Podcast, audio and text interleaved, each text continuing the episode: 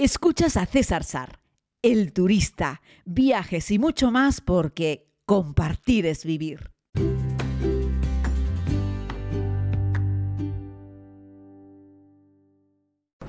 Saludos a todos y a todas, querida comunidad. Les hago este podcast nuevamente en un transporte aquí en Persia, en Irán. Vamos hoy camino de Persépolis, la gran visita eh, de esta ruta turística que estamos haciendo por, estos, eh, por estas ciudades y pueblos del interior, del desierto, del sur de, Irán, entrando por Isfahan, luego Yaz y ahora camino de Shiraz y a no mucha distancia de Shiraz encontramos eh, los restos arqueológicos de la que fue la gran ciudad de Persia, la gran Persépolis, que bueno, que a buen seguro ellos no la llamaban así.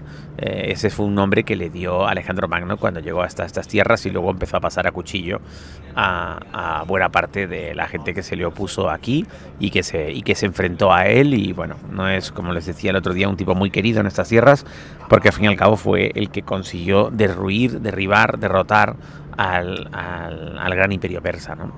Pero en cualquier caso, Persépolis es una ciudad muy interesante que habla de los civilizados que estaban los persas ya hace un montón de tiempo.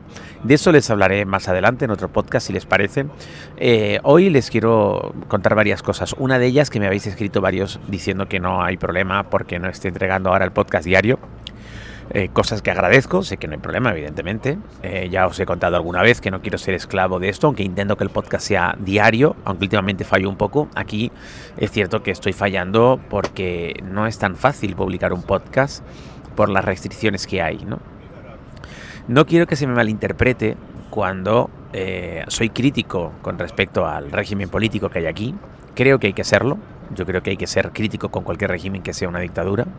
Pero mis podcasts no son unos podcasts que hablan de política o que hablan sobre los gobiernos en términos generales.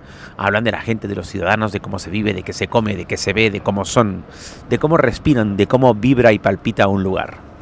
Y de eso me gusta, y soy un gran enamorado de Persia y de los persas, pero soy un gran detractor del sistema político que tienen instaurado aquí. Eh, simplemente eso. Eh, ¿Qué pasa? Que eso genera algunos inconvenientes, como el que estoy viviendo durante estos días, que estamos teniendo una pésima conexión, especialmente mala en las redes sociales, porque como alguno de vosotros me habéis contado en redes y como yo también he sabido, aunque aquí eso es algo que no, de lo que no se habla, eh, una joven que no llevaba el pañuelo puesto fue eh, detenida por la policía y acabó perdiendo la vida lo que está en duda es eh, los acontecimientos que produjeron o que llevaron a que esta persona eh, perdiese la vida. Según la versión oficial iraní, pues esta señora tuvo algo así como un ictus, una muerte súbita, cuando estaba detenida en la comisaría junto con otras mujeres y la policía les estaba explicando a esas mujeres que no llevaban el velo puesto que es obligación llevar el vuelo y les explicaban el por qué, ¿no? No deja de ser un poco irónico el tema, ¿no? El caso es que, según un vídeo de la propia policía, eh, ella se levantó, estaba en una sala detenida junto con otras mujeres, se levantó de una silla y en ese momento se desmayó, cayó y, a partir de ahí entró en un coma y la, se dio un golpe en la cabeza al caerse, se supone, y fue al hospital, estuvo en coma durante cuatro días, creo, y luego perdió la vida, ¿no? Murió. Eso ha generado una, pequeña o gran convulsión aquí en el país. Digo pequeña o grande porque me cuesta medirlo. Se han producido algunas manifestaciones en Teherán. Eh, y sobre todo en el mundo occidental, pues eso ha tenido una gran repercusión. La versión que da la familia y los amigos es que al ser detenida fue brutalmente golpeada y se llevó un mal golpe en la cabeza eh, que le produjo un, un, traumatismo craneal que la llevó al coma y posteriormente a perder la vida. ¿no? La versión gubernamental que quieren que les diga, ¿no? Pues qué casualidad que le da un, un ictus a una, una, joven mujer justo después de ser detenida por no llevar el pañuelo, ¿no? El caso es que esto está originando que como quieren hacer un control férreo de lo que se cuenta y lo que no se cuenta, y no quieren, ya saben, ningún régimen dictatorial quiere que los ciudadanos se organicen, ¿no? Y que sigan, yo qué sé, por ejemplo, a un podcaster que se dedica a hacer oposición, ¿no? Al régimen, que no es mi caso, yo soy un, podcaster en este caso de viajes, ¿no? Pero como no les gusta que la gente coja un micrófono y siga a opinar, y como no saben de qué está opinando todo el mundo, pues de por sí estos sistemas de podcast en Irán están no es que estén prohibidos, no es que haya un documento que los prohíba, pero es que realmente los vetan. Es decir, tú cuando quieres utilizar esta plataforma, que es propia de Spotify, que es una empresa americana, Anchor, para subir un audio y poder difundirlo, directamente no puedes, igual que no puedes abrir YouTube. YouTube está capado, está capado Facebook, está capado generalmente las fuentes de información o de comunicación eh, que permiten dar una opinión. Por ejemplo, Instagram no está capado. Que se puede romper en Instagram es verdad, pero no es tan propenso a generar un debate como Facebook, donde publicas el link de un, un periódico y todo el mundo se dedica a opinar. ¿no? O Twitter, por ejemplo. O la misma YouTube, donde hay un montón de gente que abre un canal y se pone a hacer un vídeo y habla o, muestra imágenes de cualquier cosa que en este caso al régimen no le interesa. ¿no? Así es que eso me está impidiendo entregar los podcasts de forma diaria. Así es que bueno, mi repulsa eso, porque me impide hacer los podcasts y por supuesto todo mi cariño a esa joven y todo mi cariño a las mujeres en Irán que tienen que sufrir, en este caso, la rigidez de un régimen que no las deja ir con la cabeza descubierta, entre otras muchas cosas, porque eso no es más que el pequeño detalle simplemente, ¿no? Pero al mismo tiempo les digo que todo, eh, toda, mi, toda mi alegría y, mi felicidad por encontrarme aquí, pudiendo compartir con los persas un viaje maravilloso, porque son todo de verdad bondad, alegría, cercanía, la gente quiere hablar contigo, la gente te sonríe, es todo el mundo súper amable, eh, no es postureo, es que son así y no hay ningún problema por ser occidental, les encantan los occidentales, así es que bueno, es como esa situación, como, como esas salsas agridulces, ¿no? Que por un lado son agrias cuando pones los pies en el suelo y te das cuenta de cuál es la realidad de la libertad de la mujer en Irán, pero por otro lado te das cuenta de que el ciudadano en sí, que la inmensa mayoría de ellos no tiene nada que ver con el régimen, ni, ni pudieron elegir el régimen que tienen, eh, son encantadores y son maravillosos. Yo me gusta pensar que cómo sería este país si de verdad tuviesen una libertad absoluta, ¿no? Lo digo porque aquí sufren dos circunstancias, ¿no? Por un lado vivieron la revolución eh, que era algo así como la revolución que se vivió en Cuba, es decir, una revolución con un movimiento eh, comunista, anticapitalista, antiimperialista, y por el otro lado, cuando entraron en la guerra de Irán con Irak, eh, toda aquella gente que acababa de hacer la revolución se fue al frente y quedaron las ciudades despobladas y de hombres fundamentalmente, y los clérigos, los mulás, fueron los que se hicieron con el poder local. Así es que luego cuando los comunistas regresaron de la guerra con Irak, tuvieron que repartirse el poder con los religiosos. De ahí que esto sea una república islámica, de ahí que haya un jefe eh, religioso que manda un montón, pero también tienen un presidente civil, ¿no?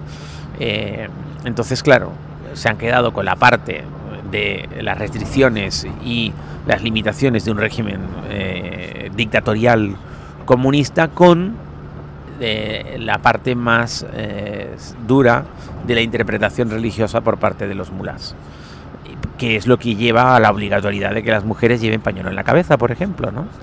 Eh, pero por otro lado, encontraríamos una tercera pata, una tercera, no es una tercera pata porque no es una tercera pata de poder, sino es una tercera realidad. Y es que antes de que todo eso ocurriese, esto ya era una civilización. Entonces encontramos un pueblo culto, un pueblo educado, un pueblo amable, un pueblo con capacidades, con materia gris, un pueblo que desde hace muchísimos años tuvo universidades y su gente estaba formada, un pueblo en el que casi no hay analfabetos, un pueblo en el que la gente lee poesía, es decir, un pueblo culto. Y eso se transmite pues en todo, en la educación a la hora de tratar contigo, en el respeto, en que la gente no se grita por la calle, en que está todo limpio, en que tienen una gran riqueza gastronómica, en fin, eh, que ya te digo, ¿cómo sería esta gran civilización y este gran pueblo si no sufriese, desde mi punto de vista es un sufrimiento, un doble régimen, un régimen eh, que no les permite un libre mercado, eh, aunque como todos los regímenes, esas características que sufren un bloqueo, hay parte que no es culpa suya, y la otra parte se la echan siempre la culpa a los de fuera, ¿no? Le preguntas a la gente de aquí, siempre son los Estados Unidos los culpables de todo. A la gente me refiero a los guías, a los políticos, ¿no? Siempre son los yanquis los culpables de todo. Eh, ¿Cómo sería este país si tuviesen pues, una democracia normal y un libre comercio normal como el que tenemos en Europa? Eh, ¿Y cómo sería además si no estuviesen sometidos a unas directrices religiosas tan estrictas? ¿no? Si tuviesen, pudiesen profesar la religión sin tantas limitaciones o directamente no procesarla o directamente llevar la melenita al, al, aire, que aquí hace mucho calor y de vez en cuando merece la pena llevar la melenita al viento. Y es uno de los ejemplos que les puedo poner sobre la falta de libertades que tienen las mujeres.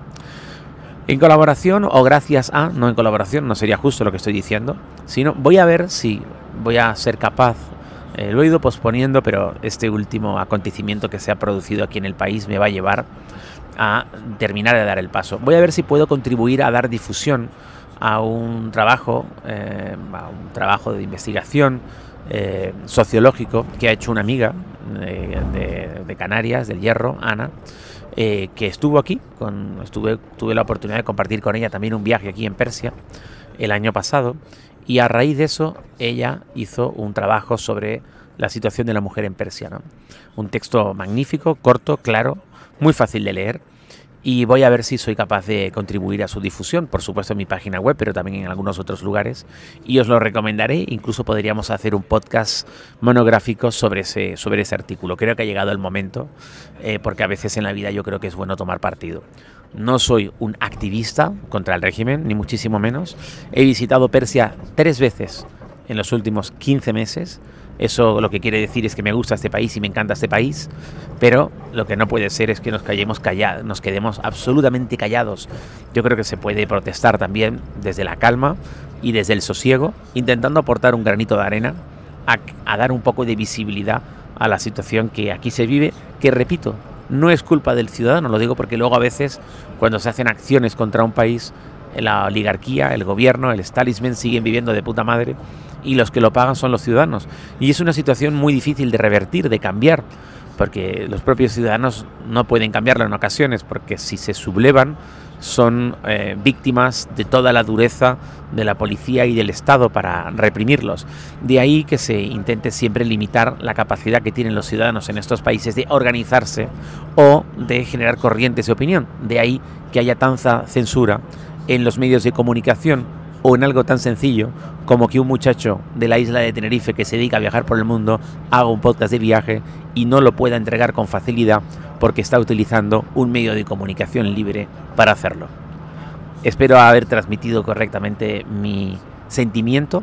Adoro los persas, me encanta este país, recomiendo que lo visites, tiene una historia fascinante y son una gente increíble. Pero ellos y los que venimos aquí durante algunos días tenemos que sufrir a algunas gentes que a mí realmente me gustaría que no estuviesen. Un abrazo muy grande y nos escuchamos mañana o a saber cuándo. Gracias por escuchar este podcast.